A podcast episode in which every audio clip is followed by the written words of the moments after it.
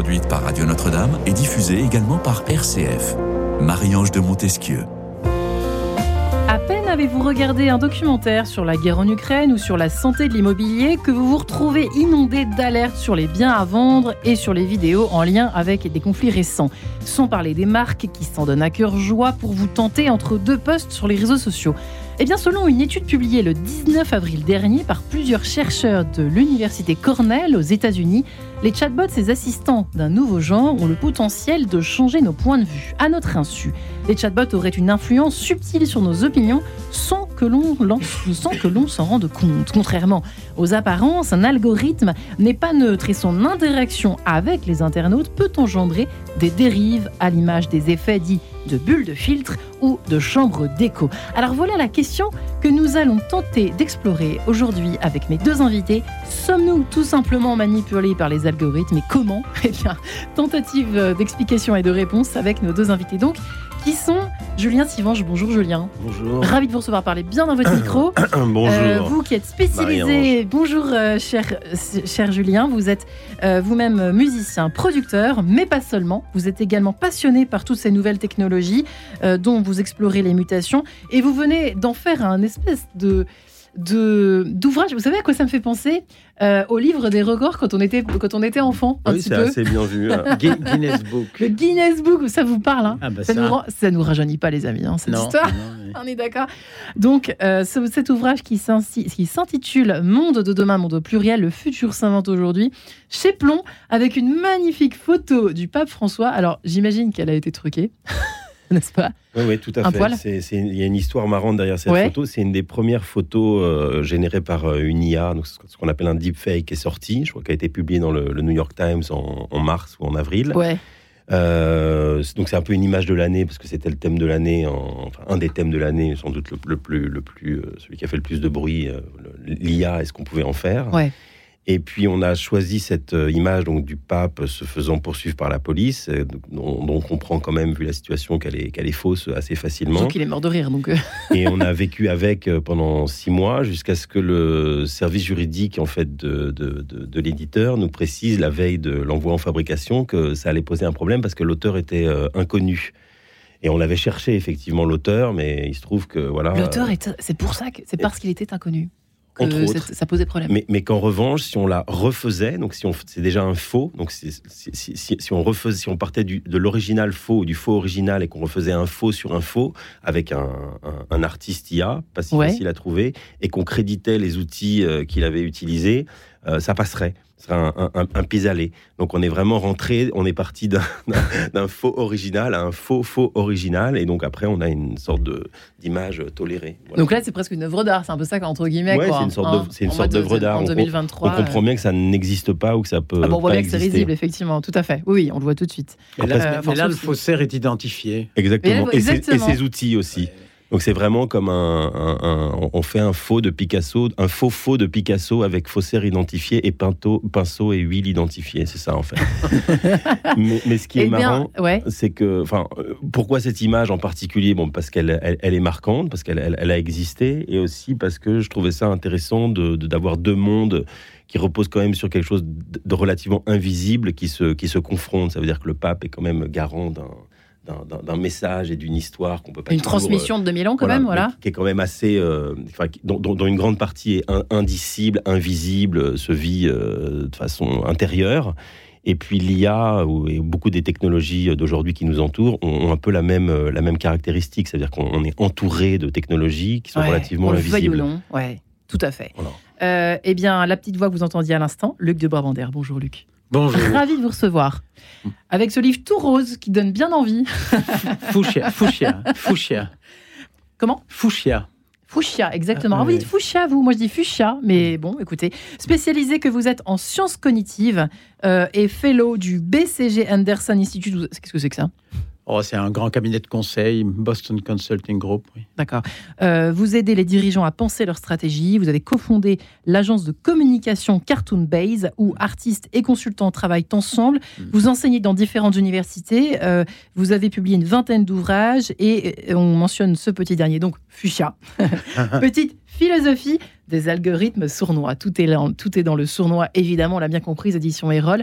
Euh, pour euh, rebondir sur cette, euh, sur cette une, j'ai presque envie de dire cela, cette page, cette première de couverture de l'ouvrage signé par notre ami Julien Sivange, finalement, il y, y a, déjà du sournois dans la couverture, quoi. Hein. oui, voilà. Oui. Le, sournois, en fait, c'est attribué à une personne, c'est un peu négatif. La personne dont on se méfie, mais quand un objet est sournois, bien sûr, il n'y a pas d'intention.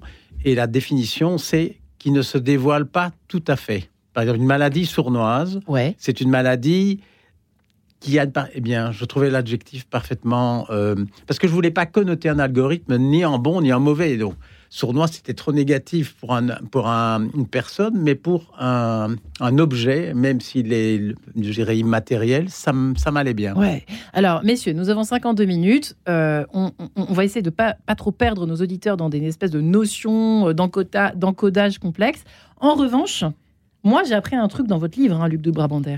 C'est que l'algorithme date, pas d'hier, mais d'avant-hier, en fait. C'est vieux comme la pluie, l'algorithme. Oui, oui, oui. C'est, disons, un algorithme, c'est une méthode qui permet d'arriver, d'obtenir bon, quelque chose que l'on souhaite. Par exemple, quand on fait une division, c'est un algorithme. Quand on fait, je dirais, une tarte tatin, c'est un algorithme. Mhm. Mais ce qui se passe, c'est qu'aujourd'hui, avec un ordinateur, bien sûr, ces algorithmes attrapent des puissances euh, pratiquement infinies. Mais effectivement, le concept est vieux, comme le monde, vieux comme les mathématiques. C'est oui. Alors, sauf que notre ami euh, fasciné Julien Sivange, que vous êtes par les, par les nouvelles technologies, euh, ce, qui est, ce qui est très sournois, c'est qu'effectivement, euh, on ne se rend pas compte de l'influence, effectivement. Mm. S'il fallait répondre, en fait, au, fond, au début d'émission, sommes-nous manipulés? La réponse est évidemment oui. Évidemment, oui. Manipuler, euh, oui, auto-manipuler. Il, y a un certain consentement quand même. Après, dans la façon dont on nous présente et dont on aborde les technologies depuis longtemps maintenant, et particulièrement, je pense, depuis une vingtaine ou une trentaine d'années, il y a souvent une, première amorce qui se fait dans un monde plutôt ludique. Euh, le monde du jeu, le monde du plaisir, le monde de la création, qui c'est une sorte de, de partie visible de l'iceberg qui cache souvent d'autres types d'applications des technologies. Là, pour la, dernière en, avancée, on va dire, donc euh, celle qu'on appelle l'IA euh, générative, c'est vrai qu'elle est apparue quasiment du jour au lendemain, euh, pré-mâchée, euh, disponible dans, aux mains du grand public, et que après six mois, on s'aperçoit que c'est pas aussi simple que ça, si vous voulez. donc il y a effectivement, là, je trouve une approche sournoise et puis, euh, il y a beaucoup de questions posées sur la, la, la, la régulation. Enfin, c'est pas, pas un jeu pour les enfants, en fait, je pense. Loin de là. Vous pouvez nous expliquer, donc l'IA générative, c'est les fameux chatbots? Enfin, qu'est-ce que c'est exactement? Qu'est-ce que ça englobe, l'IA générative, euh, exactement euh, C'est de l'IA prémâchée, en fait. qui, qui, a, qui, a, qui a cultivé son, sa forme d'intelligence sur des banques de données volumineuses préexistantes, thématiques. Euh, généralement à base de texte, mais aussi possiblement d'images ou de musique, et qui donc est capable de mener une sorte de conversation complètement artificielle, mais sur la base d'une reproduction de, de, de, choses vues euh, par millions, en fait. En fait, on parle d'intelligence on, on, parle d'intelligence artificielle depuis longtemps. Dans, mon premier livre, il y a 40 ans, j'en parlais déjà. Et la, une, la grosse rupture est la suivante. Pendant 35 ans, les chercheurs se sont dit, si on connaît les règles du langage et les règles de la pensée, la machine parlera et elle pensera. Et pendant 35 ans, ils les ont cherchés. Et il y a 4, 5, 6 ans, ils disent non, on n'y arrivera pas. On ne peut pas trouver les règles du nom. Pourquoi on dit chocolat et choléra et pas cocola et choléra? C'est une exception. Mais il y a tellement d'exceptions. Et donc les chercheurs ont dit on n'y arrivera pas, on va changer de technique. Et donc, on a complètement changé de technique, on abandonne la recherche des règles au profit de statistiques. Et maintenant, les machines sont tellement immenses, les volumes disponibles sont tellement gigantesques que statistiquement, on ressemble à la logique. Mais il n'y a pas de logique. Ce sont les volumes tellement immenses qu'on dit, tiens, il y a un raisonnement derrière. Non. Non, il n'y en a pas, en fait. Non, ChatGPT n'écrit pas, ChatGPT calcule. Mais sur des bases d'échantillons tellement gigantesque que le calcul se rapproche de la certitude. C'est vrai que certains euh, êtres plutôt cérébraux, enfin surtout très intelligents et érudits, racontent, croient encore, enfin nous laissent penser que effectivement il y aurait une espèce de Big Brother et de. En fait, non. En fait, non. non. En fait, c'est pas comme ça que ça fonctionne. Vous êtes d'accord ou pas euh, Oui, tout à fait. On pourrait même dire euh, que c'est une intelligence euh, dégénérative, d'une certaine façon. Je veux dire, comparée à la nôtre, naturelle. D'accord. C'est un avatar d'intelligence. Vous pourriez nous expliquer exactement en quoi ça consiste? Exactement. comment ça fonctionne, en fait? L'intelligence, faut mettre au pluriel. Il y a, après la guerre, il y a eu un mouvement très très intéressant, ce qu'on appelle les intelligences multiples. Oui. Et on a parlé, c'est de Goldman. Il y a même de multiples théories d'intelligence multiple, émotionnelle, relationnelle, artistique, tout, tout est choses. L'intelligence humaine, vous voilà, d'accord. Etc. Et patatras, avec l'informatique, on remet intelligence au singulier. Et je crois que la première chose à faire, c'est parler de une intelligence artificielle ou des mais pas de l. Parce que l'intelligence, c'est une espèce de ah. grand machin qui ne sont pas. Ça surintelligence. Ça, n'existe, ça n'existe pas. L'intelligence, c'est quoi? C'est une aptitude à bien utiliser ses aptitudes. On a tous des aptitudes. À déduire, je crois que c'est ça, non? À déduire. Déduire, ça, c'est une des intelligences qui, il y a 200 ans, et vous avez raison, avait le monopole. Au moment où on a inventé ce sinistre quotient intellectuel, on considérait que les mathématiques et en gros la logique étaient, avaient le monopole de l'intelligence. Autrement dit, on était bon en maths ou on était bête. Et donc, il y a eu un mouvement très sain après la guerre, mais il y a un danger aujourd'hui à cause euh, justement d'un manque de pensée. J'aime bien l'idée d'être dégénératif. On ne réfléchit plus assez. La raison même d'un outil, c'est d'être plus puissant que l'être humain. Je hmm. dirais, personne ne va faire des lunettes pour voir moins bien. Donc, c'est des lunettes, ça existe parce que ça permet de voir mieux. Bien, des, ordinateurs, ça existe parce que ça permet de faire mieux, mieux des de choses. De calculer plus vite, d'aller plus vite. Exactement. Mais c'est pas pour ça qu'il faut donner une forme de, de vie ou d'humanité aux, machines. Moi, je dis pas merci à mes lunettes parce que je, je lis bien. Par contre, il y a des gens qui disent merci GPT quand ils ont une réponse. Non, il ne faut pas dire merci parce que c'est un outil. Ouais, c'est vrai que c'est tellement, tellement parfois, ça, ça civile de plus en plus, euh, de, de, façon tellement, tellement de plus en plus proche de, de notre façon de penser que, on, en fait, c'est des illusions, quoi. Exactement. C'est ça, euh, vous êtes d'accord, Julien? Mmh, Alors, comme dit euh, Luc, c'est vraiment un outil avant tout. C'est rien d'autre. Donc, c'est l'équivalent d'un stylo. Enfin, je veux dire, c'est un outil, ça c'est sûr. Maintenant, j'apporterai quand même une nuance, c'est que l'outil est si puissant, euh, si volatile, il peut prendre tellement de formes, il a, il, a, il a une capacité à pénétrer le quotidien, les usages, les besoins des gens. C'est une telle entreprise de création de besoins qu'on n'est pas en face d'un simple stylo non plus. Non, et vraiment pas. Et, c'est là, en fait, où ça se complique, parce que, sans, sans vouloir être trop, trop négatif, c'est que, en fait, c'est pas, c'est vraiment pas un outil pour, pour le grand public et c'est présenté comme ça. C'est un outil et d'ailleurs jusqu'à il y a un certain temps c'était très régulé. C'était des outils qui étaient euh, fabriqués pour l'armée ou vraiment dans des officines scientifiques ou qui, c'est des outils qui viennent quand même de, d'endroits euh, sérieux, très régulés avec euh, des systèmes de péage bien bien huilés, bien compris. Là, le fait de mettre à disposition de tous en fait, c'est-à-dire vraiment dans, dans un mode aussi simple à appréhender des outils aussi puissants qui en plus s'inscrivent dans un contexte où il y a déjà en fait un accès à, à peu près toutes les informations euh, imaginables ou à imaginer. Euh, ça, crée une sorte de, danger, de confusion euh, très exponentielle en fait, que personne veut ou peut quantifier, ou ceux qui ont la qualité de le faire, probablement comme vous ou comme d'autres scientifiques, le font avec une voix qui, porte peu, parce qu'il y a aussi des intérêts de, de marché en jeu gigantesques, et surtout une appréhension très, très pratique dans le quotidien. Euh, pour les gamins, pour les étudiants, euh, pour les gens qui font de la, la comptabilité. Hein, c'est bête, mais on s'en sert tout le temps de ce fameux foutu GPS. Ça nous énerve d'ailleurs. On se dit, mais pourquoi je suis pas toute seule? Mais c'est la puissance de l'outil, je pense, qui, doit être questionnée en fait. La puissance de l'outil en question aujourd'hui avec mes deux invités qui sont Julien Sivange et Luc de Brabander. Alors, juste avant que nous séparions quelques instants, en compagnie euh, d'Aiden, qui est bien réel.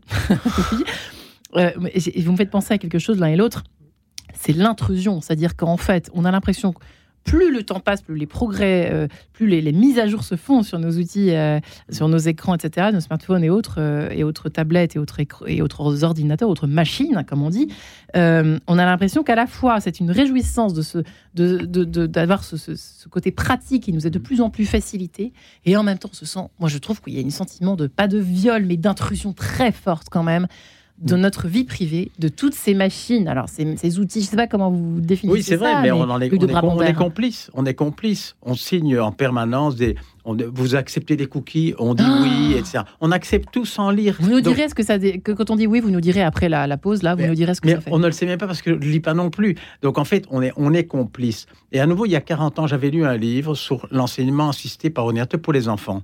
La dernière phrase du livre. La question est de savoir qui programme qui.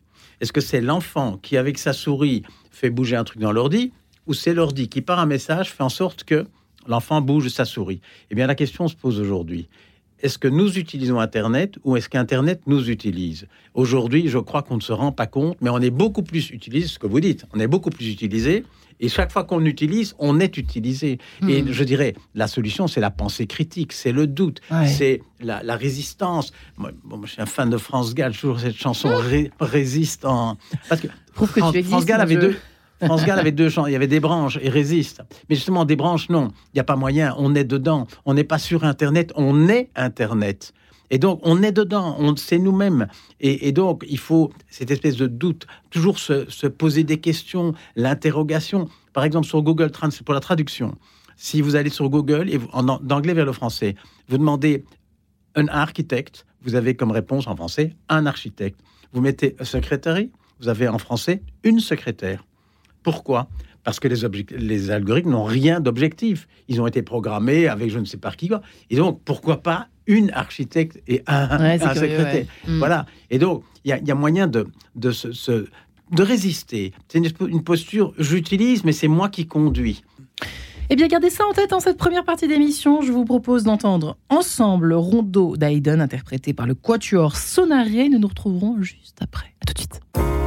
Quête de sens, une émission produite par Radio Notre-Dame et diffusée également par RCF.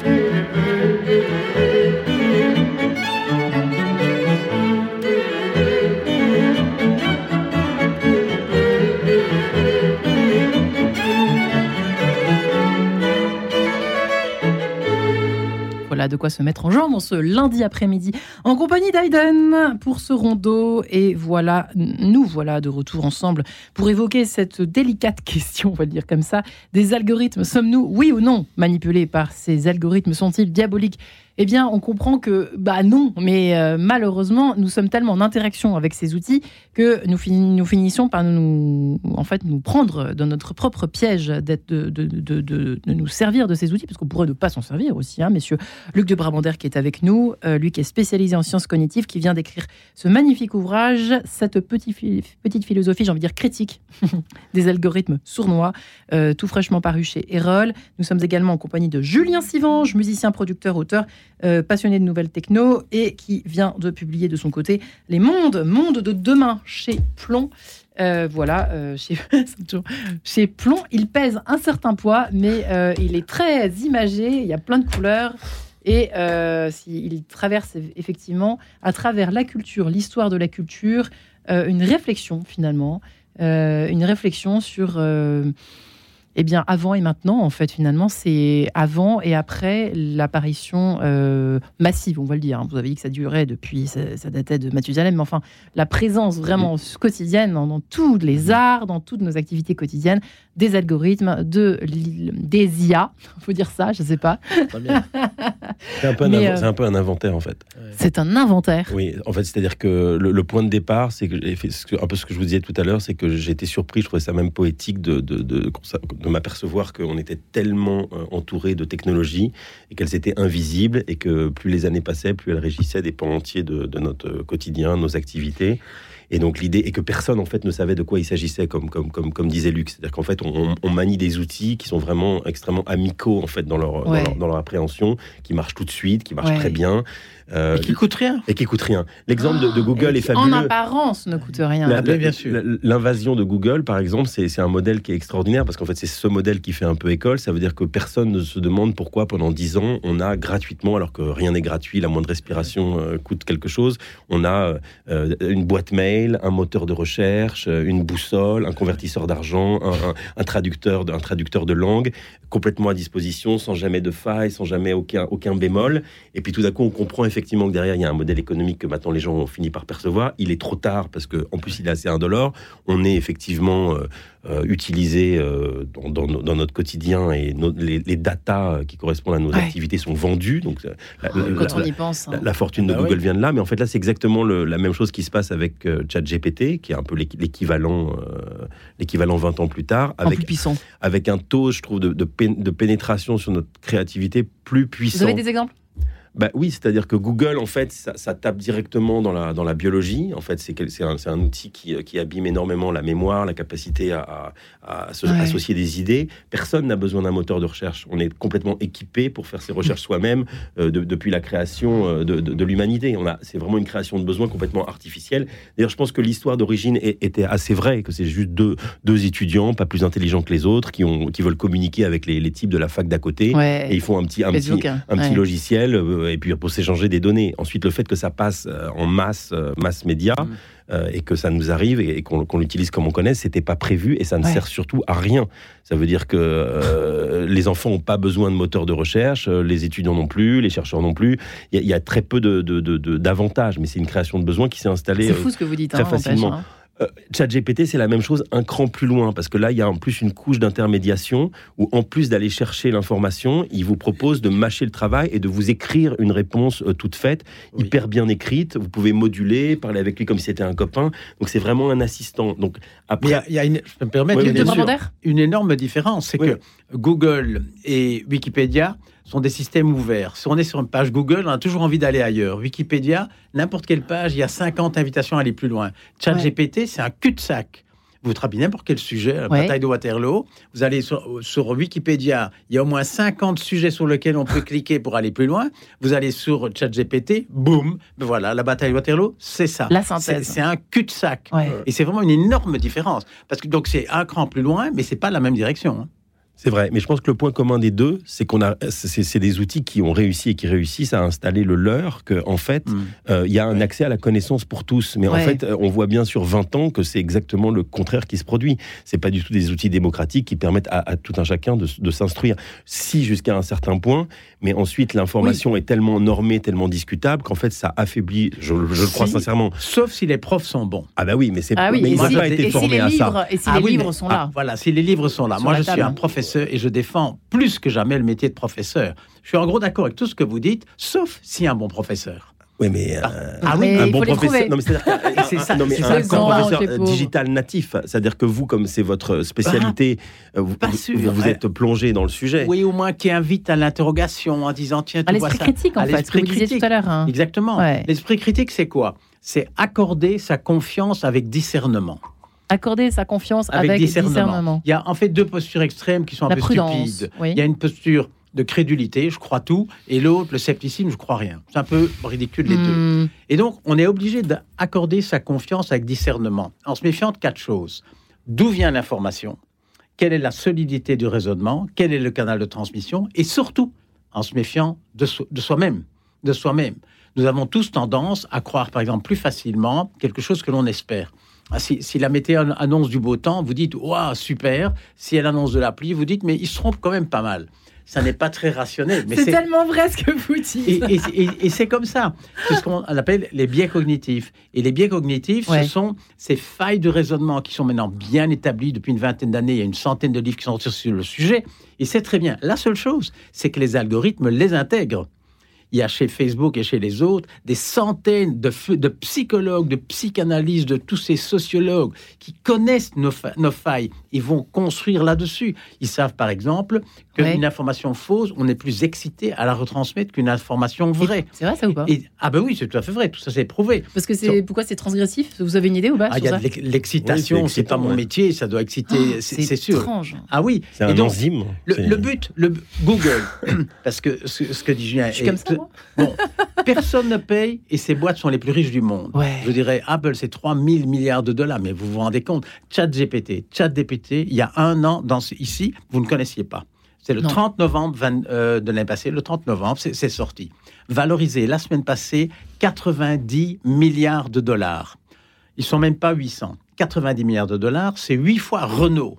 Donc voilà, une petite entreprise de, qui a même pas un an, où il y a quelques centaines de personnes. Et boum 88 fois Renault. Pour vous dire, le pari, bien sûr, ça n'a pas une valeur qui est, qui est factuelle. Hein, il n'y a pas d'usine, rien du tout. Mais c'est le pari que l'humanité fait sur, sous la puissance de ses outils. C'est ça, c'est ça la valeur de, qui, qui est donnée. Et c'est vraiment en un an, en un an. Et on a tous les deux de la chance d'avoir sorti notre livre cette année-ci. Moi, je crois que si je l'avais sorti l'année passée, peut-être vous aussi, j'aurais pu aller le rechercher dans les librairies parce qu'il était complètement dépassé. Donc ça, c'est une d'une brutalité. Moi, je suis l'informatique depuis 50 ans. C'était mon métier, je fais polytechnique, option algorithme dans les années 60. Ah oui, oui. Bon, depuis 50 ans, j'ai eu des surprises et des chocs et des oh là là, j'ai vu le premier PC, je me souviens, le premier moteur de recherche, le premier truc. Mais maintenant, le choc que je vis, c'est sans commune mesure avec tous les chocs que j'ai jamais Quel choc? Pourquoi? Le choc de ChatGPT. D'accord. Cette espèce d'accès facile à quelque chose qui ressemble à l'être humain. Bon, j'ai mis mes questions de philosophie dans la machine. Alors Dans la machine. Vous avez été bluffé? Bluffé, bluffé. Non, c'est vrai? Ah oui, oui. Et je commence facilement, des questions un peu bébêtes, trois différences importantes entre Platon et Aristote. Bon, en 4 secondes, 18 sur 20. Je dis, mais je vais pas me laisser faire. Et je dis, bon, imaginons que Platon n'ait jamais rencontré Aristote. Ça tient la route. Puis je vais plus loin, je dis, imaginons que Platon était une femme. Je me suis dit, là, je plante la machine. Dans 4 secondes, un truc en béton. Dans l'Antiquité, la femme n'avait pas de place. Platon, Aristote étaient bien d'accord, pas nulle part, ni le droit de vote, ni rien du tout. Dans l'hypothèse où une femme particulièrement extraordinaire à la Platon, aurait existé. Peut-être Platon, elle aurait peut-être pu changer la place de la femme dans l'Antiquité. Et ce, c'est presque un raisonnement en fait, hein, ah, que vous êtes en train ça, ça imite le raisonnement très très très bien. Ça imite le raisonnement. Réaction de notre ami Julien c'est quand même là, c'est quand même ça frise. Oui, puis là, on, euh, voit bien, on voit bien sans, sans, offense, parce que c'est un exercice que vous avez fait, qu'en fait, ça ne sert strictement à rien. Après, c'est comme c'est comme des questions d'enfants. Et si Platon était une femme, et si le c'est-à-dire que, Je, reviens, je reviens sur cette sensation de création de besoins complètement inutiles, mais suffisamment euh, euh, finement amenés aux yeux du monde et, et packagés pour qu'on ne puisse plus s'en passer assez rapidement. Et je pense aussi qu'en amont de ça, et là, ChatGPT est sans doute l'expression suprême de, de, ce que je pense. C'est que il y a vraiment une lutte euh, contre le hasard, en fait. Je pense que c'est ça la matrice, en fait. Une lutte contre le hasard. Ben, c'est-à-dire que dans, toute l'histoire de l'homme, on, a, on a un besoin et, et, il ne fait que croître euh, d'être assuré, de, prévoir euh, le court terme, le moyen terme, de pouvoir faire des statistiques, de, de, contrôler les choses. C'est vraiment une tendance qui est, très très lourde. C'est vrai que ça va à l'encontre complètement. J'en profite quand on est sur Radio Notre-Dame de toute forme de spiritualité. C'est l'exact contraire de toute forme de réflexion philosophique. Et c'est vrai que c'est des outils qui entraînent euh, dans cette dans cette alors c'est à la fois une anémie et puis une hypnose en fait dans cette dans cette hypnose si vous voulez une hypnose complètement massive Et donc c'est assez intéressant de voir comment on va en bande comme ça s'endormir avec des, avec des technologies. Euh, parce que le hasard, en fait, ça fait extrêmement peur à tout le monde et que là, on a des outils qui sont basés sur la certitude, en fait. Et hmm. c'est, je pense, ça le moteur principal du succès de ces machines. Luc, qu'est-ce que vous en pensez On parle de Twitter à ce moment-là précis. C'est intéressant d'évoquer l'exemple de Twitter que vous ah, évoquez dans votre livre. C'est un cas d'école. c'est l'université où j'enseigne dimanche passé s'est retirée de Twitter.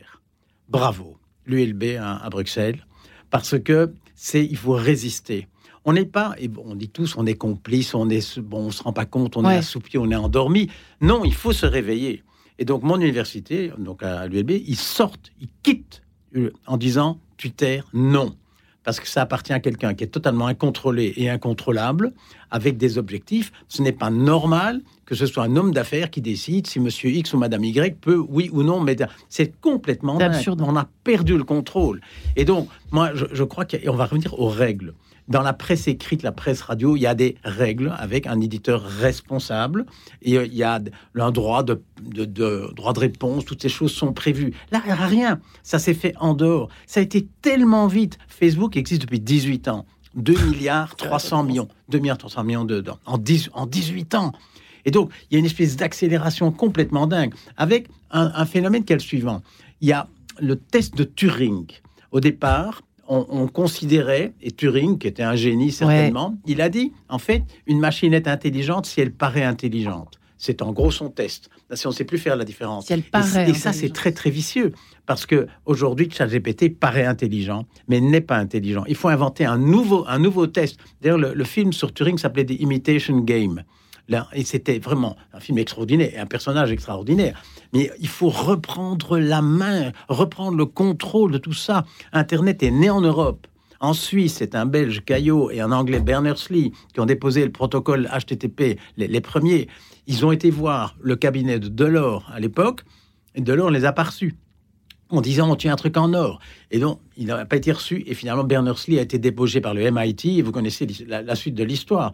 Donc, le Minitel chez vous, donc euh, c'était extraordinaire. Moi, j'ai travaillé dessus parce que à cette époque-là, je m'en occupais. Et donc, c'est et on a perdu la main là-dessus. C'est que c'est dommage. Et moi, je crois qu'il faut reprendre la main, reprendre le volant. Qui programme qui? Nous programmons, nous Européens, et surtout, euh, je crois qu'il y a des élections là dans six mois. Surtout, votons pour l'Europe. Tous ces mouvements contre l'Europe me, me font terriblement peur. C'est la seule chance de, reprendre une place dans ce monde-là, c'est via l'Europe. Mm. Même le président, je dirais, français ou allemand, il est, il est, petit par rapport à ces entreprises. Ces entreprises sont plus puissantes que les États. Mais, comment on fait justement pour prendre le contrôle, même individuellement, parce qu'on n'est pas tous, on n'a pas fait tous, on n'a pas tous fait euh, Polytechnique comme vous, cher Luc de Brabanter, oui. sans faux.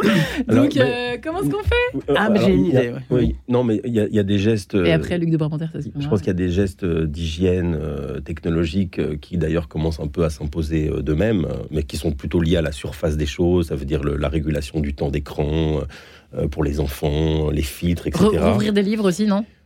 Rouvrir des livres, ça, ça, c'est compliqué si vous voulez parce que le, le, le, taux d'attention a été quand même très très ah, abîmé, le taux de concentration, même nous les vieux, hein. la, contrainte si vous voulez de Twitter notamment qui a fait des ravages sur l'appréhension de la longueur des textes parce qu'en fait c'est intéressant à la, à la, base de chacune de ces de ces créations qui n'ont pas plus de 20 ou 25 ans, on peut vraiment euh, dérouler un fil de dommages euh, biologiques.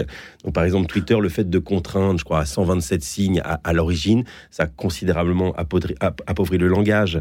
Euh, vous en conjonction, vous mettez l'apparition de la conversation visuelle, des emojis, des stickers, des gifs animés, qui sont une sorte d'espéranto ultra raccourci euh, d'une expression. Ça veut dire ça fait 20 ans qu'on est bombardé en fait de, de, produits et de services qui sont par nature des raccourcis, des, simplifications.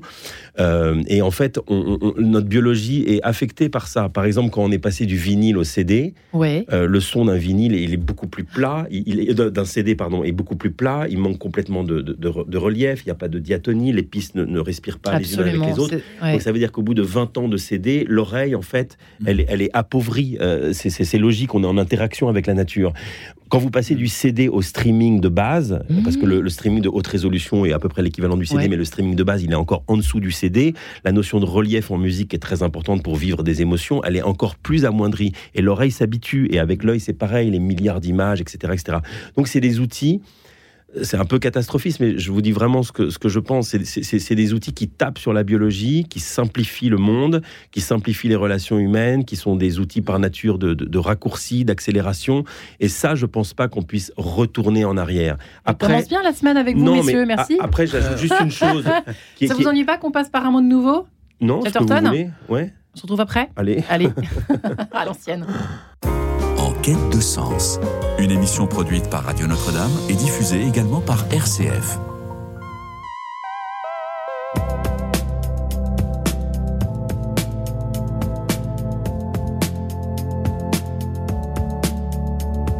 Un vent, un grand vent nouveau souffle sur le pays, très chaudement,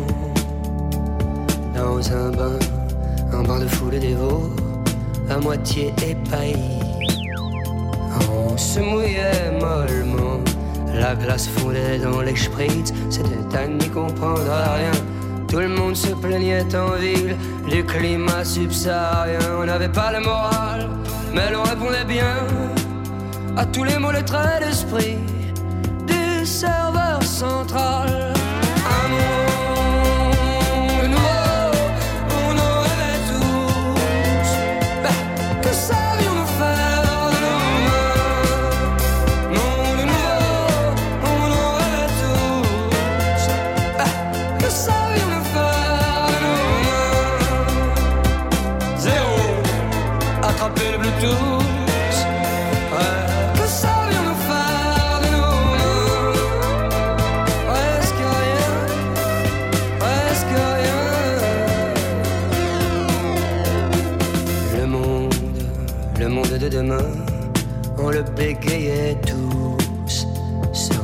N'y comprendre rien à la loi nouvelle des éléments qui nous foutaient la frousse.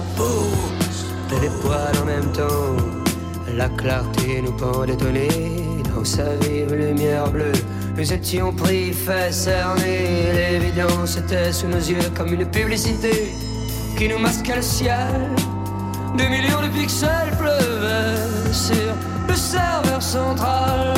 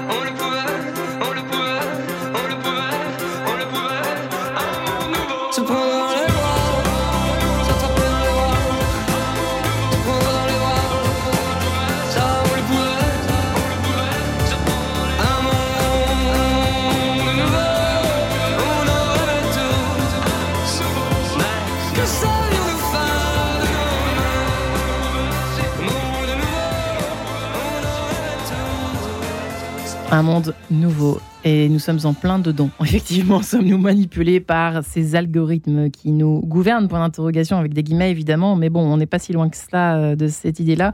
Luc de Brabander est avec nous. Luc est spécialisé en sciences cognitives, euh, qui vient de publier La petite philosophie, petite philosophie des algorithmes sournois chez Erol. Et Julien Sivange, euh, qui est passionné de nouvelles technologies, qui est également artiste, hein, musicien et producteur et qui vient d'écrire de son côté, de pondre ces mondes de demain chez Plomb. Ces mondes de demain qui sont faits de, de, malheur, de tristesse, mais aussi de, de petites joies. Euh, Julien Sivan, euh, j'aimerais bien qu'on attaque dans cette dernière partie d'émission, messieurs, si vous le voulez bien, euh, quand même des choses un peu, des points positifs, ce qu'on y a gagné, ce qu'on y gagne, et comment faire surtout pour reprendre les choses en main, chacun de voilà, chacun, chacun avec ses, potentiels limités, plus ou moins limités, de connaissances de toutes ces nouvelles technologies, de ces chatbots et autres. Euh, comment, voilà, quels, sont déjà les. Vous, aviez très envie d'évoquer là tout de suite maintenant, ce qui était quand même un peu. Euh, non, alors déjà, juste si je, reviens à, cet ouvrage, c'est un peu ça aussi. C'est un ouvrage grand public qui permet de décoder un peu la part de futur dans le présent, en tout cas en matière de, nouvelles technologies et, et d'innovation. Parce que c'est vrai que pour reprendre un peu de terrain, il faut s'y connaître un peu, et s'y connaître un peu, euh, le commun des mortels peut pas le faire avec euh, uniquement les, cahiers du MIT ou les cahiers de, Polytechnique. Donc, donc ça, c'est un, ouvrage de vulgarisation qui a au moins cette vertu, c'est d'expliquer de façon assez simple. Euh, je souligne au passage le travail remarquable du rédacteur Ludovic Perrin, euh, que j'ai choisi d'ailleurs parce qu'il n'y connaissait rien et qu'il est très intelligent. Donc justement, son intelligence humaine a permis de décoder un peu, ah euh, si vous voulez, euh, un nombre de, sujets parfois un peu obtus. Et donc, donc ça, par exemple, c'est une petite brique dans un océan de, mesures à prendre, c'est-à-dire d'avoir un, un, discours un peu pas forcément pédagogique, mais en tout cas, de, il faut un peu évangéliser, euh, il faut expliquer aux gens comment ça fonctionne et leur, leur, donner donc des billes pour qu'ils puissent choisir euh, d'aller à gauche ou à droite euh, ou au centre de, de, leurs usages. Et ce n'est pas si compliqué de les...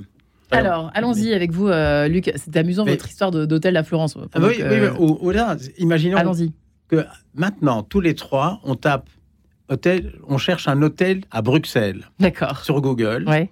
Eh bien, nous n'aurons pas les mêmes réponses. Simplement parce que moi j'y habite, vous pas. Et le système sait très bien que j'y habite et vous pas. Et donc, la même question, je cherche un hôtel à, Bruxelles, va donner. Donc ça veut dire que si ça se produit, c'est qu'il y a une partie de l'information qui nous échappe. On sait des tas de choses sur nous. Et donc, il faut résister. Je reviens à, France Gall. Un exemple formidable. C'est un journaliste aux États-Unis qui, sur Facebook, pendant 48 heures, a tout liké. Tout. Vous aimez la viande? Oui. Le poisson? Oui. Vous êtes végétarien? Oui. Vous aimez la nuit? Oui. Le jour, tous les juifs la musulmans? Oui, oui, oui, oui, oui, oui, oui. Et donc, pendant une heure ou deux, le système s'est dit, mais qui c'est ce type? Parce que comment ça marche, les systèmes? On l'a dit, c'est en simplifiant, en faisant des catégories. Donc, que fait, comment Google gagne des milliards ou Facebook? Parce qu'ils peuvent fournir les gens, les gauchers, les gens qui dorment mal la nuit ou ceux qui, qui adorent, euh, je ne sais pas moi, euh, François Ier, peu importe. On peut donner. Donc, on met les gens dans des catégories.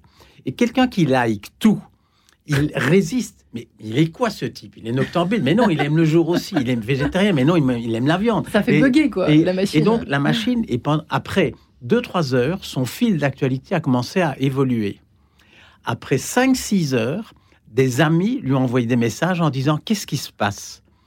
Parce que la manière dont il communique avec les gens qui l'a liké, c'est ça, a commencé à être influencé. Et donc, il décrit ça dans un texte. C'est absolument. Et là, on se rend compte de, la puissance du système. Mais on peut le tester. On peut, on peut faire des tests. Il y a moyen de, résister. Ça, je, le recommande. On n'aime rien, sinon peut-être qu'en en tout, peut-être que ça marcherait pareil? Ah, ah mais ça prend du temps, il faut 48 heures. il faut faire que ça. Et d'ailleurs, il dit, il dit qu'il a arrêté parce qu'il a reçu des menaces. Il a reçu des menaces. Mais oui, vous aimez tout le monde. Vous aimez toutes les races, toutes les populations. Tout... À un moment donné, ça, ça, ça, va pas, quoi. Vous échappez, et donc c'est une forme de résistance. Mais je, crois qu'il a raison. C'est un outil qui, est, qui ne devrait pas être dans les mains du grand public, mais qui l'est mais qui l'est. Bon, moi, je suis concerné par les adolescents. Vous voyez, sur un téléphone. Ils m'ont mis TikTok, mes petits-enfants. Ils m'ont mis TikTok et je dirais, je suis très content, la moitié d'eux s'informent uniquement par TikTok. Au moins, je sais comment ils s'informent. Sur TikTok, je ne sais pas combien, 10, 20 ou 30 est faux, je n'en sais rien. Mais quand on regarde TikTok et se dit, c'est ça la source d'information, mais il faut vraiment, je dirais, moi je reste un optimiste et je, trouve que né en 48, moi j'ai probablement une chance extraordinaire. De, mais j'ai grandi avec trois certitudes que mes parents m'ont données. La paix, c'est acquis, l'Europe, c'est acquis, et la démocratie, c'est acquis. Eh bien, aujourd'hui, aucun des trois. J'ai trois fois, j'ai trois fois un doute. Et donc, nous devons nous battre, nous battre pour nous, pour nous, contre toutes les formes d'extrême. Regardez les élections en Hollande, nos voisins du Nord, le week-end passé, où l'extrême droite a pratiquement fait x2. Eh bien, ça, ça, on ne peut pas laisser passer. Et, et, je crois que les, ceux qui sont aujourd'hui les plus actifs sur les réseaux sociaux, ce sont ces groupes extrêmes mais on a laissé la place. On a laissé la place. Moi, je vois bien les, journaux plus traditionnels. Moi, j'écris dans la Libre Belgique, qui est un peu de la mouvance comme, comme la vôtre ici. Eh bien, euh, c'est, on a laissé la place aux extrêmes. Il faut reprendre le volant. et, accepter de. Oui. Euh, reprendre le volant, oui. Comment euh, Par quelles autres astuces Non, alors comme disait Luc et comme on dit depuis tout à l'heure, c'est vrai que l'aspect négatif, en fait, c'est que des outils si puissants soient aux mains de tous. Maintenant, il y a des aspects très positifs mais euh, à manier par des, professionnels. Si vous êtes architecte, chercheur, physicien, euh, chercheur en quoi que ce soit, mm. historien, étudiant aussi, il y a, y, a, y, a y a, un intérêt réel à avoir accès à des bases de données, à pouvoir les travailler, etc. Mais donc il faut, il faut pousser la notion un peu, je dirais, de, co-IA, en fait. Euh, à mon avis, c'est ça le, le, futur à, à court et moyen terme. C'est des intelligences artificielles façonnées à vos besoins, donc plus personnalisés, qui vous permettent d'explorer plus profondément avec un assistant, en fait, mmh. Euh, mmh. Un, un, sujet ou un autre. Mais il, n'empêchera pas que ça a été un peu trop rapidement et que ce sera une source de, et c'est déjà le cas, de fractures et de clivages euh, extrêmes. Et pas que entre les, les, riches et les pauvres, ou entre les gens du Sud et les gens du Nord, aussi entre les gens qui ont euh, des capacités différentes à associer les choses, à aller chercher, à euh, interroger, à interroger, ça veut dire la euh, capacité à poser la bonne question. C'est quelque chose qui se cultive, qui se cultive dans des chaudrons euh, dont personne connaît vraiment les, recettes. Et, ça, ça va faire une différence de plus en plus saillante dans tout, c'est-à-dire dans, l'apprentissage de l'existence, dans la scolarité, mm. dans le travail. Et, c'est des choses qui ne sont pas quantifiées, comprises, mesurées, et contre lesquelles, sans être trop pessimiste, même si c'est sans doute ma nature, en tout cas là ce matin, on, on ne peut pas grand-chose, on ne peut pas lutter, si vous voulez contre une telle machinerie. C'est d'ailleurs, c'est marrant toujours de voir les industriels. Il y en avait un la semaine dernière sur France Inter qui était comme un bébé extrêmement fier d'avoir euh, avec le patron de Google et un autre qui fait des bateaux. Ils ont mis des centaines de millions et maintenant ils vont faire une IA souveraine, etc et il, il, est, il, jubilait en fait. C'était, c'était presque euh, communicatif, quoi, euh, mm. euh, contagieux. Mais en fait, il jubilait vraiment comme un enfant à qui on a donné un énorme jouet. Il sait que mm. c'est trop tard, mais que il faut avancer. Puis après, une sorte d'injonction à avancer. Il faut avancer, il faut avancer. Mais ça reposait sur une situation complètement absurde. À mon avis, qu'il avait l'intelligence de comprendre, mais juste aussi l'intelligence d'oublier pour en parler en public. Mais il y a quelque chose de jubilatoire là-dedans. mais c'est déjà trop tard pour redistribuer la, connaissance. Et, en fait, il y a deux postures. Le coup d'État qu'il y a eu chez OpenAI, donc la société de ChatGPT, le week-end passé, ils ont viré le PDG, puis ils l'ont rappelé dans le week-end. Là, c'est le clash entre deux vues du monde. Il y a une vue un peu, comme vous dites, joyeuse. Oh, plus il y a de gadgets, mieux c'est, etc. Et on réfléchit pas trop. Et l'autre qui, se pose des questions. Et beaucoup de gens se posent. Moi, je trouve ça intéressant. OpenAI et Oppenheimer. Donc, il y a des gens ah qui, ont dit euh, qu'il y a un moment Oppenheimer. Bon, je sais pas, vous avez vu le film Oppenheimer? Moi, je l'ai vu. En fait, qu'est-ce qui se passe? Pendant deux heures, des hommes politiques, des savants, des chercheurs, des ingénieurs se posent des tas de questions et finalement décident de faire exploser une bombe. Si un jour on fait un film sur ChatGPT, ce sera à l'envers. À la première image du film, boum, la bombe explose. ChatGPT est mis bon. Et donc, et après, les gens discutent, etc. C'est vraiment le monde à l'envers.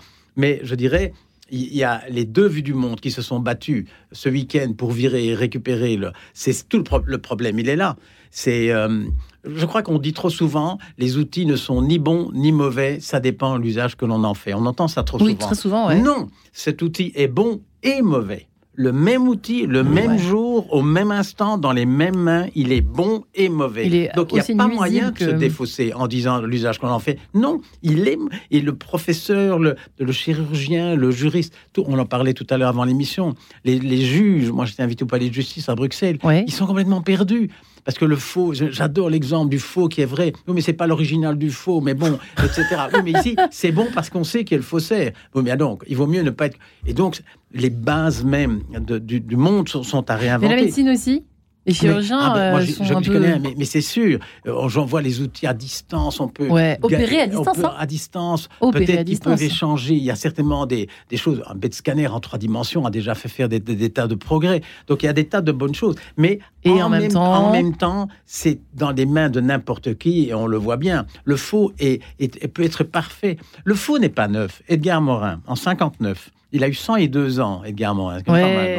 Edgar Morin, en 59, il publie un livre, La rumeur d'Orléans qui est un fake news, qui dit que dans les magasins tenus, de, je de textiles tenus par des commerçants juifs, des femmes disparaissent. Donc c'est faux de A à Z en 59. Mais aujourd'hui, les, gens qui euh, font du faux, ils sont équipés d'outils, comme Julien dit, incroyablement puissants. Le faux, d'abord, il est parfait C'est comme l'image du pape sur son, sur son livre. C'est parfait. C'est ciblé. Parce que la rumeur d'Orléans, on l'a envoyée dans l'atmosphère, on ne sait pas très bien où elle allait, et en gros, elle allait un peu partout. Mais aujourd'hui, je peux faire à vous une rumeur A, à vous une rumeur B, et qui dit le contraire l'une de l'autre, puisque je sais qui vous êtes. Et je peux monter les gens les uns contre les autres. En plus, je peux faire des rumeurs automatiques, c'est ce qu'on appelle les trolls il y a aujourd'hui, et les Russes sont apparemment spécialistes là-dedans, c'est des milliards de, automatiquement, il n'y a, plus de limite. Et en plus, les faux intègrent les biais cognitifs, on le savait tout, on le dit tout à l'heure, et tout. Donc, ce sont des outils de, c'est une forme, une bombe atomique, mais elle a explosé avant même qu'on se pose la question de savoir si on doit l'avoir. Mais donc, elle est là, elle, est là, a explosé, et maintenant la mm. question c'est qu'est-ce qu'on fait? On est moins intelligent qu'avant, du coup, alors c'est compliqué aussi de lutter. C'est compliqué, hein, mais je voudrais réagir sur trois, quatre choses euh, que disait Luc. Bon, déjà, effectivement, le mariage. Euh, charge nucléaire et euh, intelligence artificielle générative ou dégénérative, il est, il est bienvenu parce que c'est effectivement des, des, des, ruptures anthropologiques. quand on a réalisé qu'effectivement, soudain, on avait dans les mains de quoi détruire la planète 40 fois, on s'est un peu interrogé, mais on était un peu au même, au, même endroit euh, mental collectif du jour où on a réalisé que la Terre euh, était ronde, bon, etc. Donc là, là, on est en face effectivement d'une montagne et il est trop tôt pour pouvoir traiter l'information et on mettra sans doute des, siècles à le faire. bon, ça c'est une première chose, mais je pense qu'effectivement mettre les, deux, les, deux, les deux nouveautés en perspective, qui à elles deux couvrent à peine un siècle, je pense que c'est une première chose. Ensuite, je, reviens sur ce que vous disiez. C'est vrai qu'il y a une ambivalence quand, vous dites que les, outils sont ni, ni, bons ni mauvais, ils sont bons et mauvais. et, je pense que cette ambivalence, en fait, elle est, elle, elle, elle est vraiment, euh, elle, elle, prévaut en fait à, à, à, à, une forme de jouissance qui est très humaine. Et que ça, avec cette nécessité, cette volonté de chasse hasard, je pense que là, on a une conjonction mmh de, de, supports en fait qui font que c'est très adopté en fait très naturellement. Et que l'IA on y va effectivement la générative on y va euh, en, ayant conscience que c'est pas génial mais en même temps que c'est utile et ça pique un peu et on avance et on avance. Et donc je pense que cette ambivalence elle rend les choses très possibles très humaines aussi euh, paradoxalement. et, ça fait partie c'est une des raisons de, l'adhésion en fait. Et puis pour terminer ça joue sur effectivement j'allais vous dire sur l'affect puisque vous regardez même avec je pense tout de suite à la série au phénomène de la série on vous suggère des choses que vous aimez bien. Il y a quelque chose de très bizarre parce que en même temps, je trouve qu'on est euh, là, c'est moi qui me mets sur la table d'opération, mais en même temps, on est on est on est content, voire soulagé. On se dit ah c'est chouette, tiens, euh, oh, ils connaissent mes goûts, c'est quand même génial bah ce truc. Et en même temps, ah mais quelle horreur, ils osent connaître mes goûts. Exactement. C'est terrible en fait. Moi, hein. je rebondrais sur l'idée d'utiliser les, les, machines. Hein. Donc il y a ce qu'on appelle l'art du prompt. Euh, bon, aujourd'hui, on dit avec ChatGPT, la question importante, c'est les questions qu'on pose. Et en fait, on retourne à Socrate le premier à prompter, c'était Socrate. Il dit toujours Je sais rien, je connais rien. Mais au moins, je ne connais rien. Mais, par contre, je sais poser des questions. Et en fait, une des réponses, une des réponses, c'est la philo. C'est cette posture de doute, d'étonnement, de, questionnement et l'art de la question. L'art de la question la plus simple et la plus essentielle. C'est vraiment l'art de la question. Le premier. Eh ben, on termine par une question. Voilà, Merci beaucoup. C'était un peu moche comme conclusion, mais c'est quand même ça l'essentiel. Se poser. Non, non, non, non, c'est une question. Petite philosophie des algorithmes sournois chez Erol. Merci infiniment. Julien Sivange, merci également. Et vos mondes de demain et cette photo, ce fake extraordinaire. Le futur s'invente aujourd'hui chez Plomb. Merci infiniment, messieurs. Merci.